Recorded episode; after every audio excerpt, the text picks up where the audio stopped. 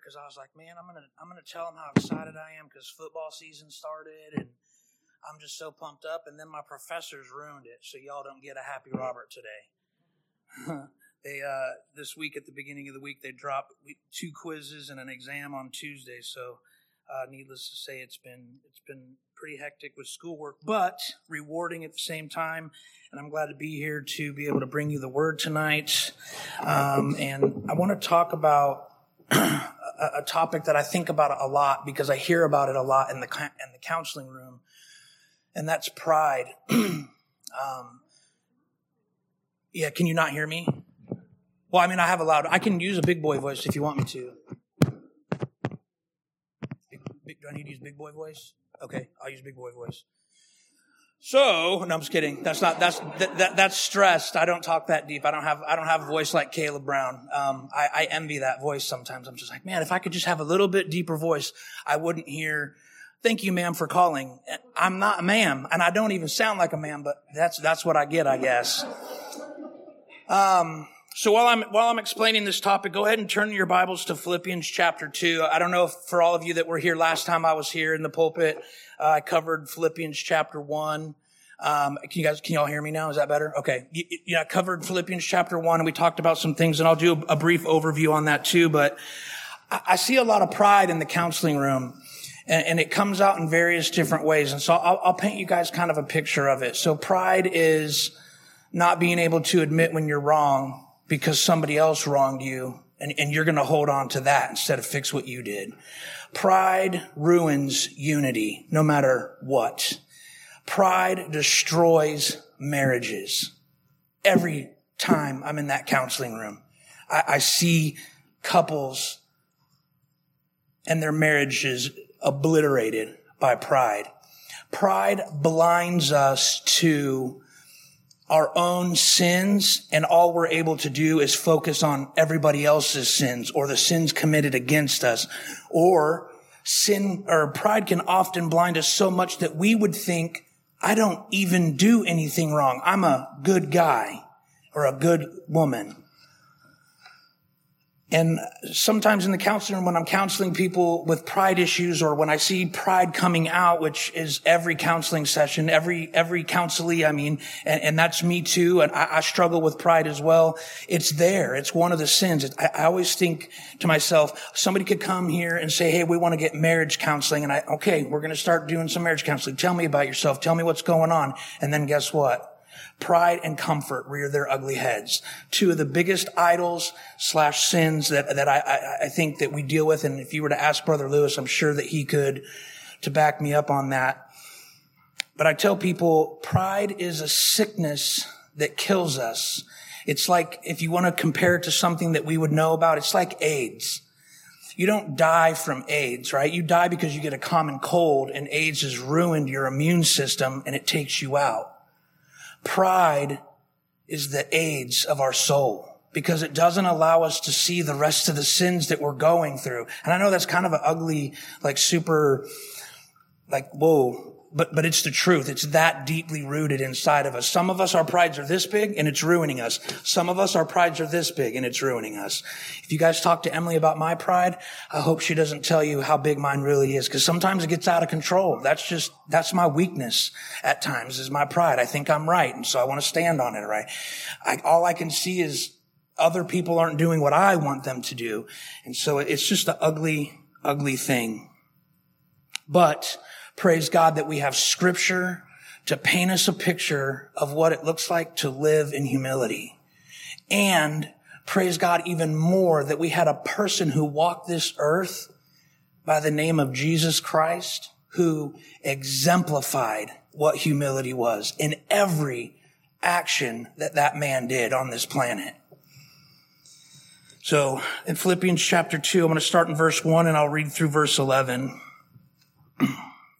If there be therefore any consolation in Christ, if any comfort of love, if any fellowship of the Spirit, if any bowels and mercies, fulfill ye my joy that ye be like-minded, having the same love, being of one accord, of one mind.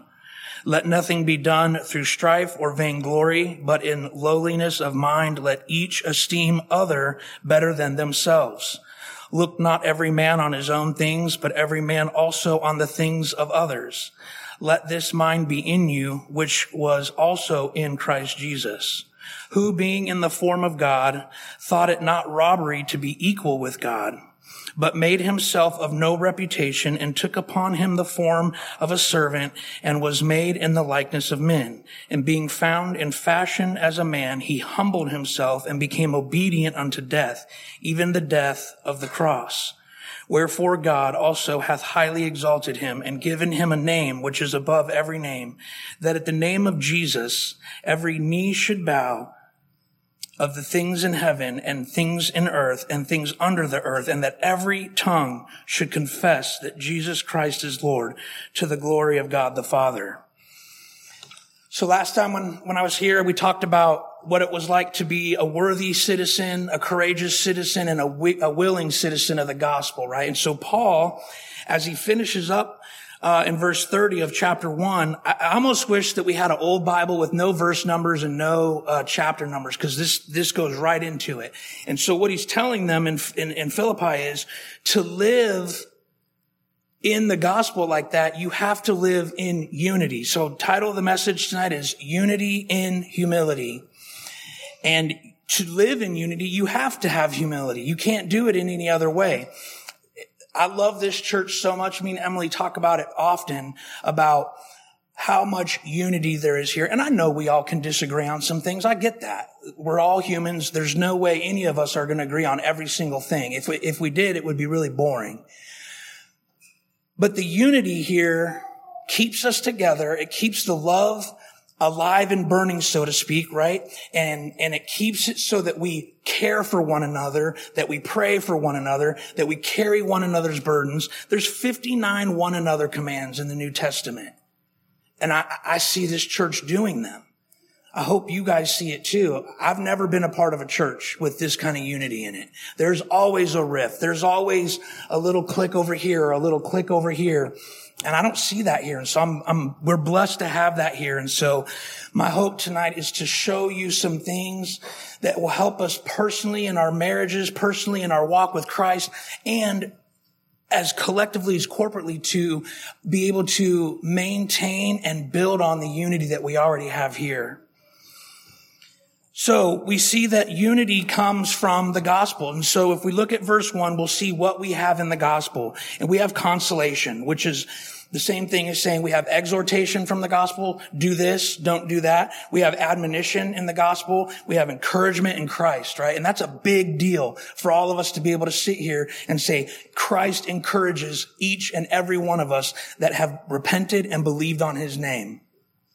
And then we see that we have a comfort in love. That's experiencing the love of Christ. And how do we have comfort because Christ loves us? It's, it's one thing to say, oh, well, Jesus loves you. But it's another thing to say, Jesus loves you and he knows what you're going through because he was tempted too, but he didn't sin. Jesus knows what you're going through because he's a great high priest and he knows how to succor his people. And then we have a fellowship of the Spirit. I, am in Greek right now. I promise you, I had this sermon written before I, I got Greek, but my favorite Greek word is koinonia. And I, I don't, I don't like, I don't want to be a, a preacher that just throws out Greek words and whatever, because it, it does nobody any good, really. It's good to know the Greek. If you want to learn the Greek, I highly encourage it. Just get ready for your brain to be on fire.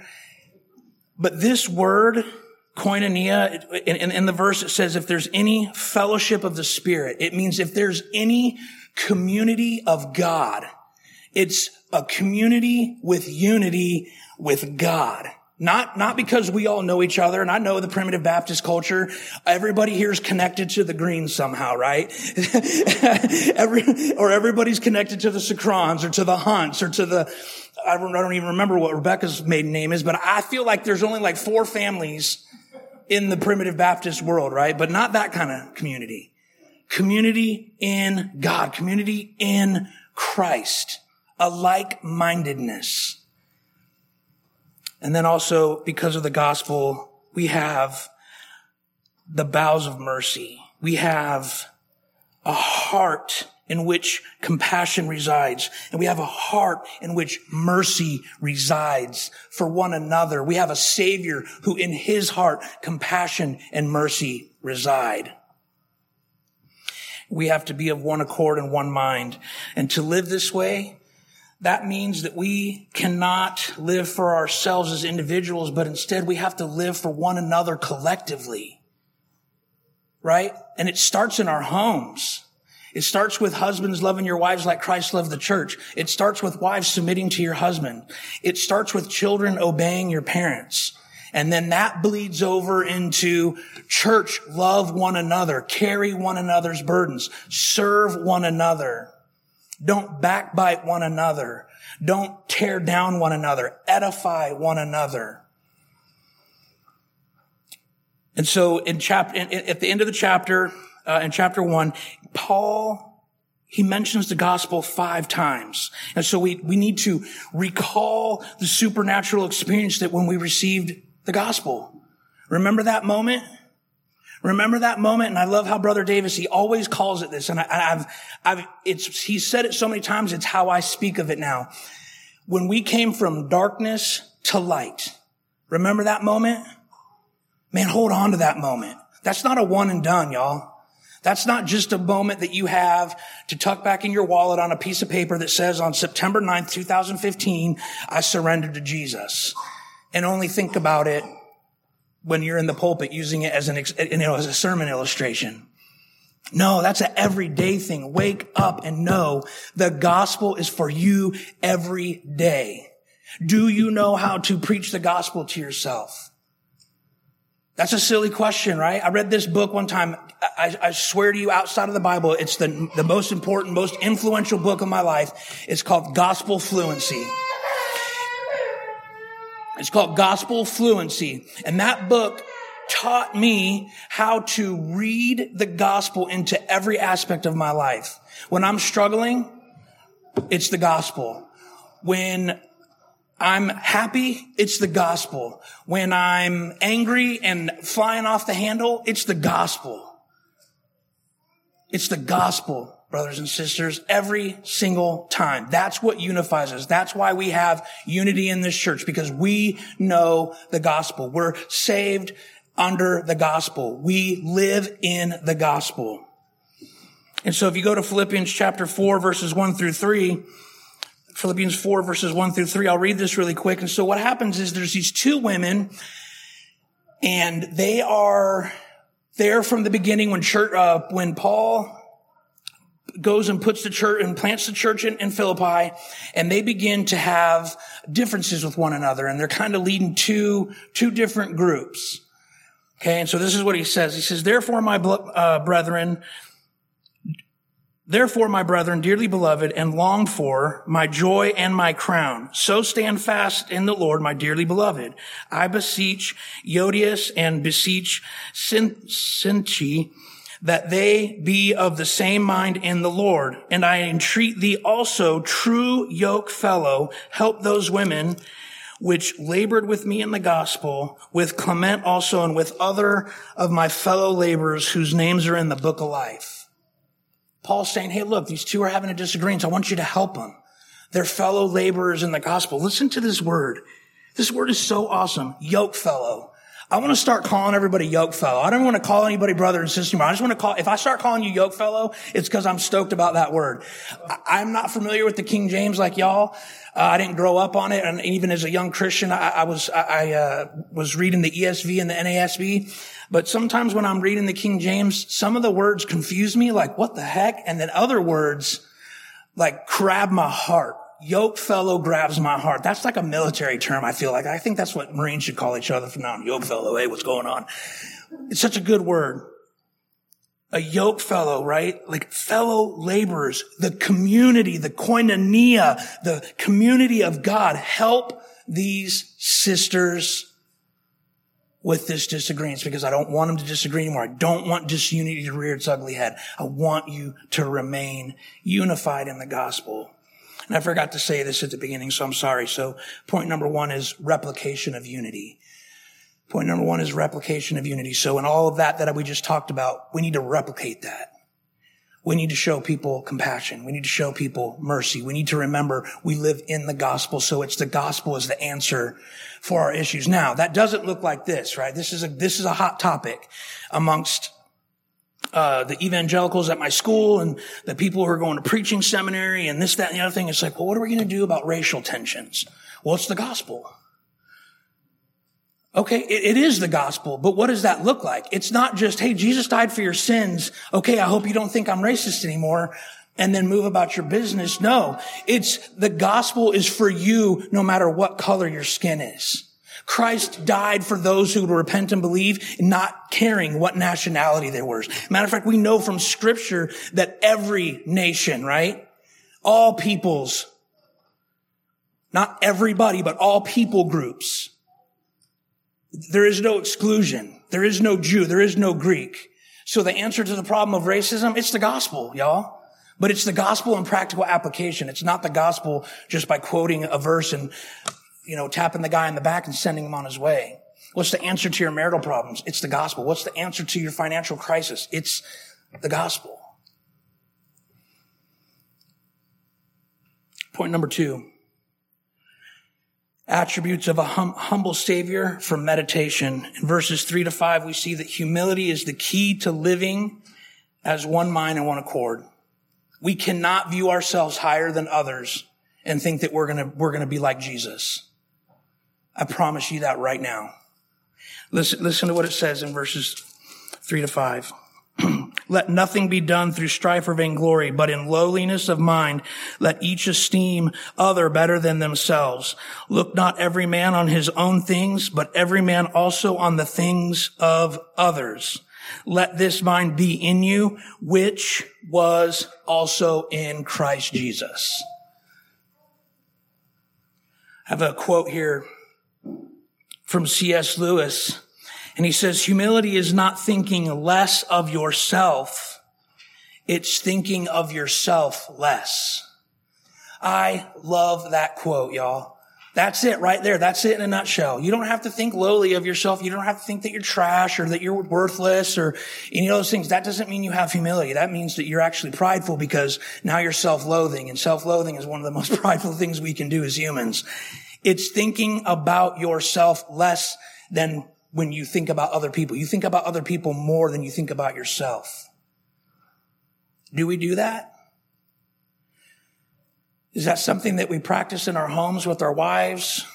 Is that something that we practice with our children? Is it something that we practice here in our church, in our communities? Man, it would be really awesome if I could stand here and tell you that, that I live that way every time. But that would probably be a super prideful statement to say, right? Because that's not how it goes. I'm not going to lie. There's times at home when I'm like, man, that last piece of pizza looks good. And that's, that's like a, that's like a really just weak example, right? Sometimes it looks like I don't care what Emily says, I'm right. And I'm not, I'm not letting go. I'm putting my foot down. That's the joke in our house when I say, I put my foot down. By the way, that doesn't ever go really well for me, so. Yeah. Don't, don't say put my foot down to Sister Emily. She doesn't like that one. Do you think of yourself less so that you can think of other people more? Because I know a person and you know a person who thought of himself less so he could think of those who would be saved more. So we see this, we see that in verse five, it says, let this mind be in you, which was also in Christ Jesus. Turn to first Peter chapter two, and I'll read verses 20 to 25 really quick.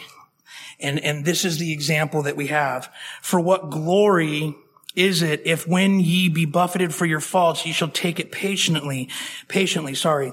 But if when you do well and suffer for it, you take it patiently, and this is acceptable with God. So he's saying, what, what, what good is it if you're already getting wrecked for you to take it good?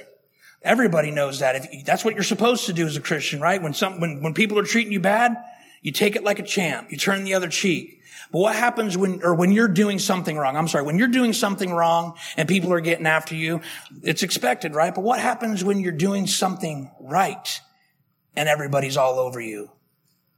Brothers and sisters, I'm telling you right now, I don't know what everybody's understanding of the end times is here, and I don't want to get in. we could go all night on that, right? But things are not getting better in this world, let alone our country and our community. There is going to come a time when we will be persecuted for our belief system, for believing that Christ is the Messiah, for believing that his blood was shed for those who would believe, for believing in the inerrancy and the sufficiency of scripture. We will be persecuted. And I'm not going to stand here and ask you now, who's going to die for Jesus?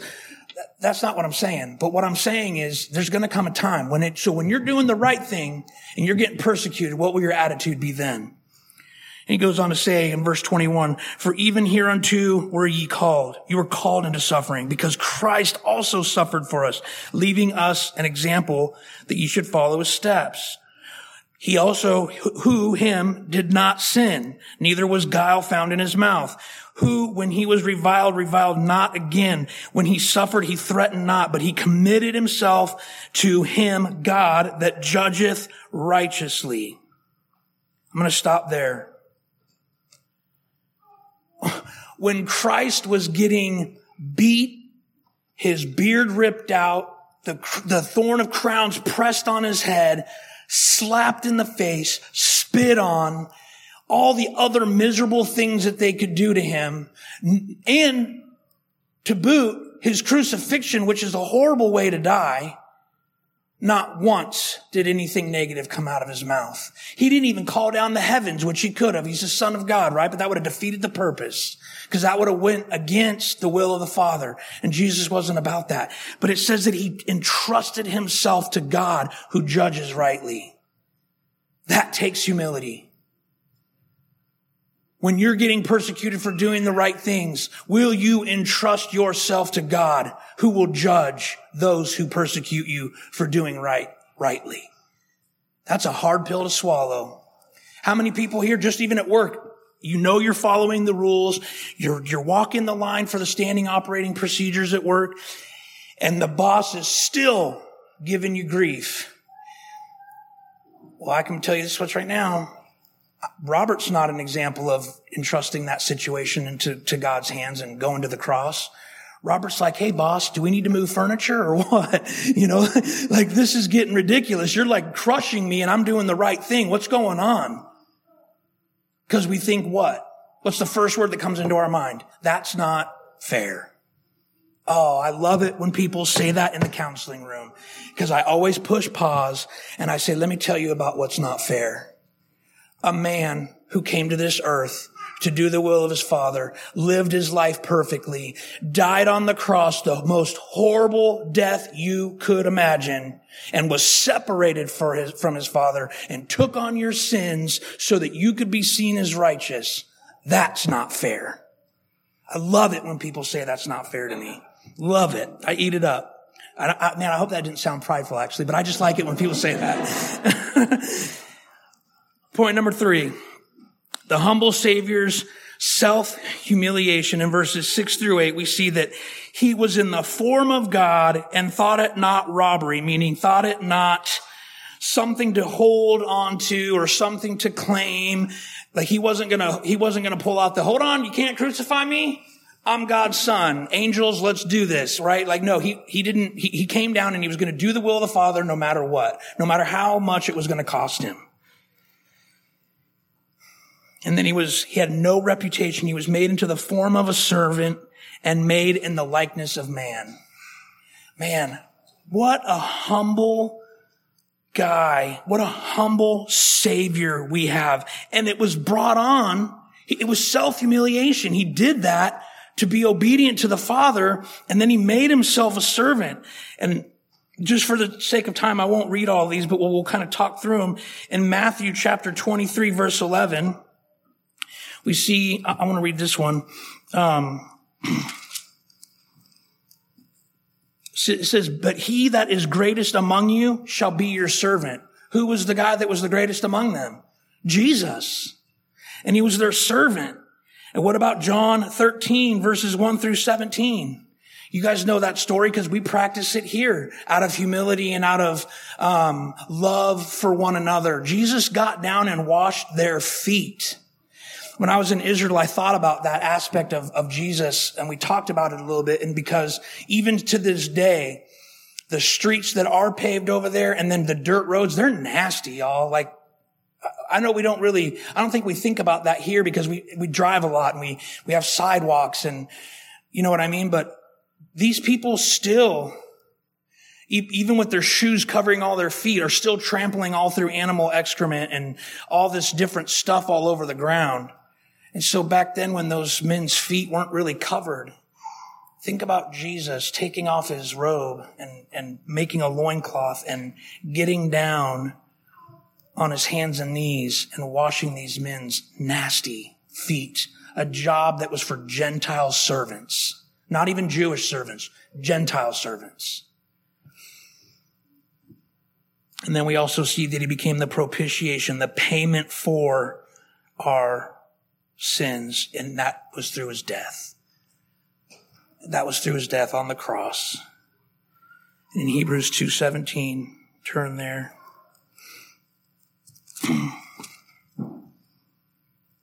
says, Wherefore in all things it behooved him to be made like unto his brethren, that he might be a merciful and faithful high priest in things pertaining to God, to make reconciliation for the sins of the people. And that word reconciliation, it's propitiation. It's to expiate, to expiate or atone for guilt or sin, to make right with a payment. Swipe the card, accepted. And how do we know it was accepted? Because he was he was raised from the dead three days later. And that's all we needed. That's, that's what we needed more than anything. Not anything that we can give ourselves, not puffing up of ourselves, not making more of ourselves and less of others. And even brothers and sisters, not making more of ourselves to make less of God. Because we do that too, don't we? We all have an idolatrous heart. Our hearts are deceitfully wicked. You guys ever hear those people? And I, have probably said this before, but you know, I just can't help it. Trust your heart. Follow your heart. Man, like it makes me hurt to hear that. Makes me hurt. It makes me hurt even more when I hear Christians tell me that. Well, I'm just following my heart, brother. I just, I just really feel like this is, I'm following my heart, brother, but this is where the Lord's leading me. No, the Lord's not leading you anywhere. You're following your heart and it's wicked and it's setting you up to fail. You're believing the lie from the, the king of lies and he's going to get you. And lastly, number four, we see the humble, the humble Savior's exaltation. Praise God. Jesus' humiliation brought about his supreme exaltation. God made him high and sat him down on the throne next to him. And it says in the last part of Philippians that every knee will bow and every tongue will confess. Brothers and sisters, that's believers and non-believers alike. When Jesus returns from his throne to this earth to establish the new heaven and the new earth and for us to live in glory, the people who smote us and the people who didn't believe will bow a knee and confess with their mouths that Jesus Christ is Lord. And it will not be any other way. Their pride will be smashed. And I praise God for it. I praise God that he smashes my pride. I pray, praise God that he has smashed your pride and continues to smash all of our prides to bring us back to himself so that we can look to him and have hope in him. I'm going to paint you a picture and then I'll give you a couple points for uh, application. In the Marine Corps, yes, another Marine Corps story. Sorry guys, I did 20 years in the Marine Corps. That's not to brag. That's just how that all my stories are going to be military related. God did a lot of time there. We did training before we went to Afghanistan.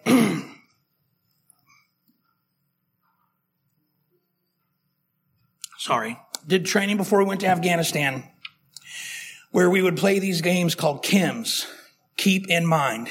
Keep in mind games. We would go up. They would have a blanket with a bunch of items on it. They would have them covered up. They would uncover it. You would look at it for 30 seconds and then they would cover it back up and then you would go on a three mile run. Then you would come back and they would say, write down every item to the, as much detail as you can. We got so good that we could get it all, but that took time. And the reason why we were doing training like that is so that we could start to see things with our eyes. We are training our eyes to notice everything. I promise this isn't to brag. Every time a lady gets a haircut in this church, I see it. Every time a hair color changes, I see it. If the pew moves two inches this way, I know it. My eyes see everything. Even though I have glasses, my eyeballs pretty much 90% of the time don't fail me. Okay. And so, and that's because of my training. I can see fish wire. I could see people from a distance where we used to be able to see where people were sitting down and putting in IEDs. We could see their behind prints in the sand. Okay. J- just crazy things that I didn't even think our eyes could do. But if you train yourself, you, you'll be surprised what you can do. And why do we do that? We had this saying called left of bang. And what it was was if this is an IED and it makes a bang when you blow it up, we want to be on the left side of that because that means we are in control. Left of bang means I see the IED. We can take it out. We can blow it up ourselves. Everything will be safe and we can keep going on our mission. What do you think happens when you're right of bang? That means the bomb's gone off and chaos is ensuing. And now you're not proactive, you're reactive. So let me paint you this picture. What if we were to try to stay left of pride? What if we were to try to stay left of pride so that we weren't right of pride and now we're reactive to our pride wrecking our marriage or saying hurtful things to our children or being degrading to the people that we work with or work for, thinking more of ourselves than we should to the detriment of other people, being right of pride risks the unity that we love and hold so dear in this church. But being left of pride, you see it and what, and how do we see it? How do you train your spiritual eyes to see the pride? You go to God's word and you read passages like Philippians 2, 1 through 11. You go to God's word and you read the book of James. you go to God's word and you read Proverbs. You go to God's word and you look at our Savior's life from birth until his death and you see nothing but humility. That man was born in a manger in a place that was just gross. I can only imagine. We went to a place that they think it might be in Israel and it, it wasn't a pretty sight. This is about as tall as I could stand up in there. It's a cave. It was a cave. And they rented the caves out to people who didn't have money or couldn't find a place. He was born to lowly parents. Notice Jesus wasn't born to rich people. He didn't have privilege, right? if that's a thing. He didn't have privilege. Even when he let everybody in the world know, I'm the savior, I'm the Messiah, it's my time. When he rode into town, he didn't ride into town on a glorious war steed. No, he rode in on a donkey. He, huh? Donkey. Like that's embarrassing. Like in my mind, I'm thinking, and I remember this one time in Iraq, we tried to ride a donkey. It didn't go well. It bucked us off because he was scared, but like it was just an ugly animal. It sounds atrocious. They stink. It's not glorious. It's not glamorous. But he rode in on a donkey because he was bringing peace. If he would have rode in on a horse, a horse would have represented that he was bringing war. He was humble. He didn't, he didn't try to get out of dying for our sins. He went and died for our sins in the most humiliating and painful way that we can imagine. So I know you guys have heard this from me before too. For application, 1 Peter 5, 6 says, humble yourselves therefore under the mighty hand of God that he may exalt you in due time. And in that we see that humility equals submission plus obedience plus trust and hope. Humility equals submission plus obedience and plus trust and hope.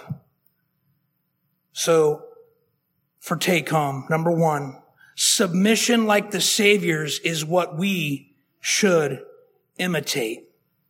What is submission? It's accepting or yielding to a superior force, God, and the authority and the will of God It's bowing a knee. It's surrendering our will to his will. When we say, especially for the men in the room, if we were to say we are submitting to something, we're like, well, that's weak. That, that's what we feel. That, that, that, that's a, that's a word that comes to my mind outside of submission to the Lord. If somebody was to say, well, hey, do you submit to your wife? I'd be like, no, I don't submit to my wife. And I don't, I don't mean that in a bad way, but it's just reverse, right? We don't, we don't hear that. But we submit to the Lord. In Matthew 22 verses 34 to 40, the Pharisees come to Jesus and, and they say, Hey, Jesus, what's the, what, what are the two greatest commandments? What's the greatest commandment? What does he say? He says, love God with all your heart, mind, and soul. And then he says, and then love others as you love yourself. On these, the law and the prophets, right? Hang. And what is he saying with the law and the prophets? The prophets is the Old Testament as a whole, and the laws are taking the Old Testament and smashing it down and compiling it into the Ten Commandments. And then Jesus took the Ten Commandments and he broke those down into two commandments. Four of the Ten Commandments are, t- are talking about loving God. Six of the Ten Commandments are talking about loving other people. If you love God, you will love other people. When you're loving other people, you will also love God because you're being obedient. In First John, we see that we show God that we love him when we are obedient. Notice that there wasn't three laws. We talked about this in my biblical counseling class this week, that the third law that we love, that people love to say, not we, but the people, you know, other people like to say is, well, you have to love yourself before you can love anybody else. It's not love God, love others, love yourself. No, it's love God, love others as you love yourself. And what does that mean? Well, Robert, you can't love others and love yourself. No, what it's saying is love others the way you want to love yourself. Not, not just love others. Oh, here, I guess if you need a coat, here's a coat. No, love others, take care of others the way you would take care of yourself if you were in need. In 2 Timothy chapter 3 verses 1 through 4, turn there. This passage has been just, as I've been preparing for this, this passage is just burned in my soul and I'm guilty of, of some of these things. Uh, 2 Timothy chapter 3 verse 1 through 4. This know also that in the last days perilous times shall come. Do you think we're living in that right now? Perilous times should come? I do. For men shall be lovers of their own selves, covetous, boasters, proud, blasphemers, disobedient to parents, unthankful, unholy, without natural affection, truce breakers, false accusers, incontinent, fierce, despisers of those that are good, traitors, heady, high-minded, lovers of pleasures more than lovers of God. Oh my goodness, that is what we live in right now. And brothers and sisters, notice where it all starts in verse two. For men shall be lovers of their own selves. That's where it starts. It's the self-help movement. It's to love yourself before you can love everybody else. It's, it's okay. If it makes you happy, you can do it. When I was in the military, as I was getting ready to leave active duty, I had a psychologist. Um, this was before I was saved. And uh, I praise God that she was a Christian. I didn't know it at the time because she couldn't openly talk about it, but I later learned when I became a Christian and, she, and, we, and I talked to her about it that she revealed to me that she was a Christian as well. But before that, she wouldn't, I, I never heard her say, well, if it makes you happy, go do it. Because what made me happy back then was drinking and being a bum and being angry and isolating. That's not how she treated me.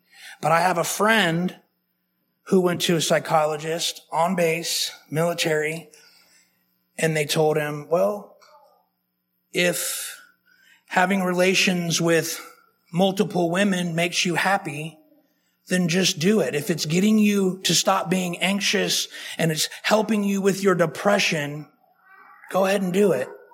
I'll talk to your wife. I'll help her understand. And even as a heathen in the darkness, I thought, oh my gosh, what? How? Like if you don't believe in total depravity, that man, that's a picture of it right there, right? That's, that's total depravity in a nutshell. It's not about you. It's never going to be about you.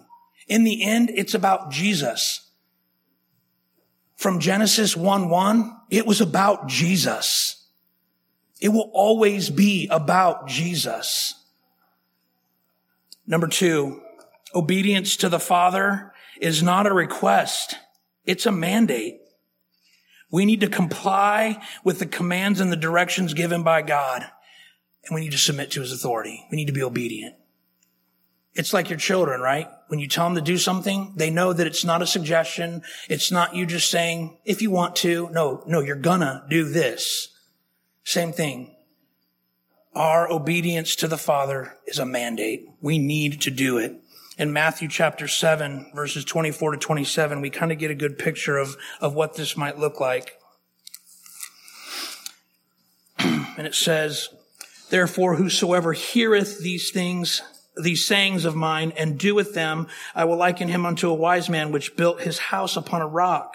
And the rain descended, and the floods came, and the winds blew, and beat upon that house, and it fell not, for it was founded upon a rock. And every one that heareth these sayings of mine, and doeth them not, shall be likened unto a foolish man which built his house upon the sand, and the rain descended, and the floods came, and the winds blew, and beat upon that house, and it fell, and great was the fall of it. So we see that obedience is not just hearing, but it's doing. It, it's, it's not just knowing either. It's doing. We all have a head knowledge of a bunch of things from scripture because, you know, everybody here that I've ever talked to has a very, very deep understanding of scripture. But you can't just know it and not do anything about it. What is that called? It's called hypocrisy or pharisaical. That's what the Pharisees were all about. That's how they lived their lives. That's what they wanted to do. They wanted everybody else to do what they didn't want to do. Do as I say, but not as I do, right? And so if we are to live obedient, it has to go past us knowing or reading or hearing, and it has to move into us doing. It has to move into action. Last point, number three. Trust and hope in the Savior is where our hearts should fixate. Trust and hope in the Savior is where our hearts should fixate. Trust is a firm belief in the reality and truth, abilities, and strengths of God. Do you believe that God is who he says he is in scripture and that he will do what he says he will do in scripture. Turn to Isaiah 26, 3 through 4. Isaiah 26, verses 3 and 4. and it says, Thou wilt keep him in perfect peace whose mind is stayed on thee because he trusteth in thee. Trust ye in the Lord forever, for in the Lord Jehovah is everlasting. I'm sorry, for in the Lord Jehovah is everlasting strength. God will keep a person in perfect peace when our minds are fixated on Him because we trust in Him. Do you trust God enough to get in the back seat and let him drive and get you to your destination without trying to put your foot on the gas pedal, take control of the steering wheel, shift the gears, play with the radio, nothing. Now don't hear me. That doesn't mean don't do something. I'm not saying let go and let God. That is unbiblical. I, I really don't like that saying. But you can't be in control if you trust God to be in control because what you're doing in that moment is you're showing unbelief. Your pride is getting the best of you. And you're telling God, I got this. I can do it better than you. But don't worry, God, when, when, when it hits the fan and I can't figure it out, I'll come back. And we do, don't we? We always come back. Oh, Lord, it's not working. I, I should have just come to you in the first place. Lord, help, help my unbelief. And then you get a little bit of comfort from praying to the Lord, and then what happens? You go back out there and try to do it again yourself. And it, it's, it's futile. It's insanity. And then there's hope. Biblical hope is a confident expectation and desire for something good in the future. What do we have in the future? We have glory. We have life with Christ, even after life on earth. We have eternity. We have purchased righteousness with the blood of the Lamb that allows God to see us as righteous so that when he says, why should I let you in? We don't have to answer on ourselves because it's not about us. Father, you can let me in because your son died for me. His blood cleansed me. I did nothing. It's all on your son. I, I repented and believed after you broke my will to reject and to, to, to, to, to stay away from you. It's not about us. And that's what we need. That's what we need to understand. It's never going to be about us. Brothers and sisters, I pray that as we live as worthy citizens, courageous citizens, and willing citizens of the gospel, that we will replicate the things we have because of salvation, that we will meditate on the attributes of our loving Savior, that we will realize the humiliation that the Savior went through in his crucifixion, and that we will realize also that he was exalted by God the Father and he sits on the throne at the right hand of God and he is reigning right now. We don't have to wait for him to take his throne. We don't have to try to figure out some big, huge schematic of when this, this, this, and this is going to happen, plus this, that, and that's going to happen. And then maybe Jesus. No, Jesus is on his throne right now, brothers and sisters, and he's in control. Everything that's happening is because he is directing it. There is nothing out of his purview. And then I pray that we would imitate the submission of the Savior, that we would, that we would show obedience to the commands that are a mandate, and that we would fixate our hearts on our Savior with all of our trust in Him and all of our hope in Him, and that we would never, ever, ever become so self-reliant that we would forget that. In, in actuality, let me rephrase that, that we would never be self-reliant, that we would never think we could do this because we can't. We need our Savior. We need His example. We need His humility. And when we have His humility, then and only then will we have the unity that He has designed for brothers and sisters in Christ to live in. Then and only then will we experience true koinonia. Let's pray. Father, thank you for this day, Lord. Thank you for your son, Jesus, and for his death and his resurrection. Thank you for loving us, Lord. Thank you for your mercy that, that is poured out upon us each and every day, Lord. God, we know that we live in perilous times. We know that there are a lot of crazy, hard, and hurtful things that are happening. But Lord, I pray that we would stay fixated on you, that our trust and our hope would be in you, that we would rely on you, that we would be obedient to you. Lord, keep us humble, smash our prides, turn us to you so that we constantly look to you for all things. God, keep this church whole, keep our, keep our unity in place, Lord, which is only because of you and it will only remain because of you. Lord, I pray that we would remain obedient to your word, that we would uh, remain mindful of the teaching that we receive from Brother Lewis. I also pray, Lord, that you would be with each person as they leave here tonight. Give them traveling mercies home. And Lord, allow for unity to dwell in our homes, in our church, and in our community, in our state. And may there be a revival in this nation where people would start to notice that Christians live differently because we have a Savior. Lord, we say this in His name. Amen.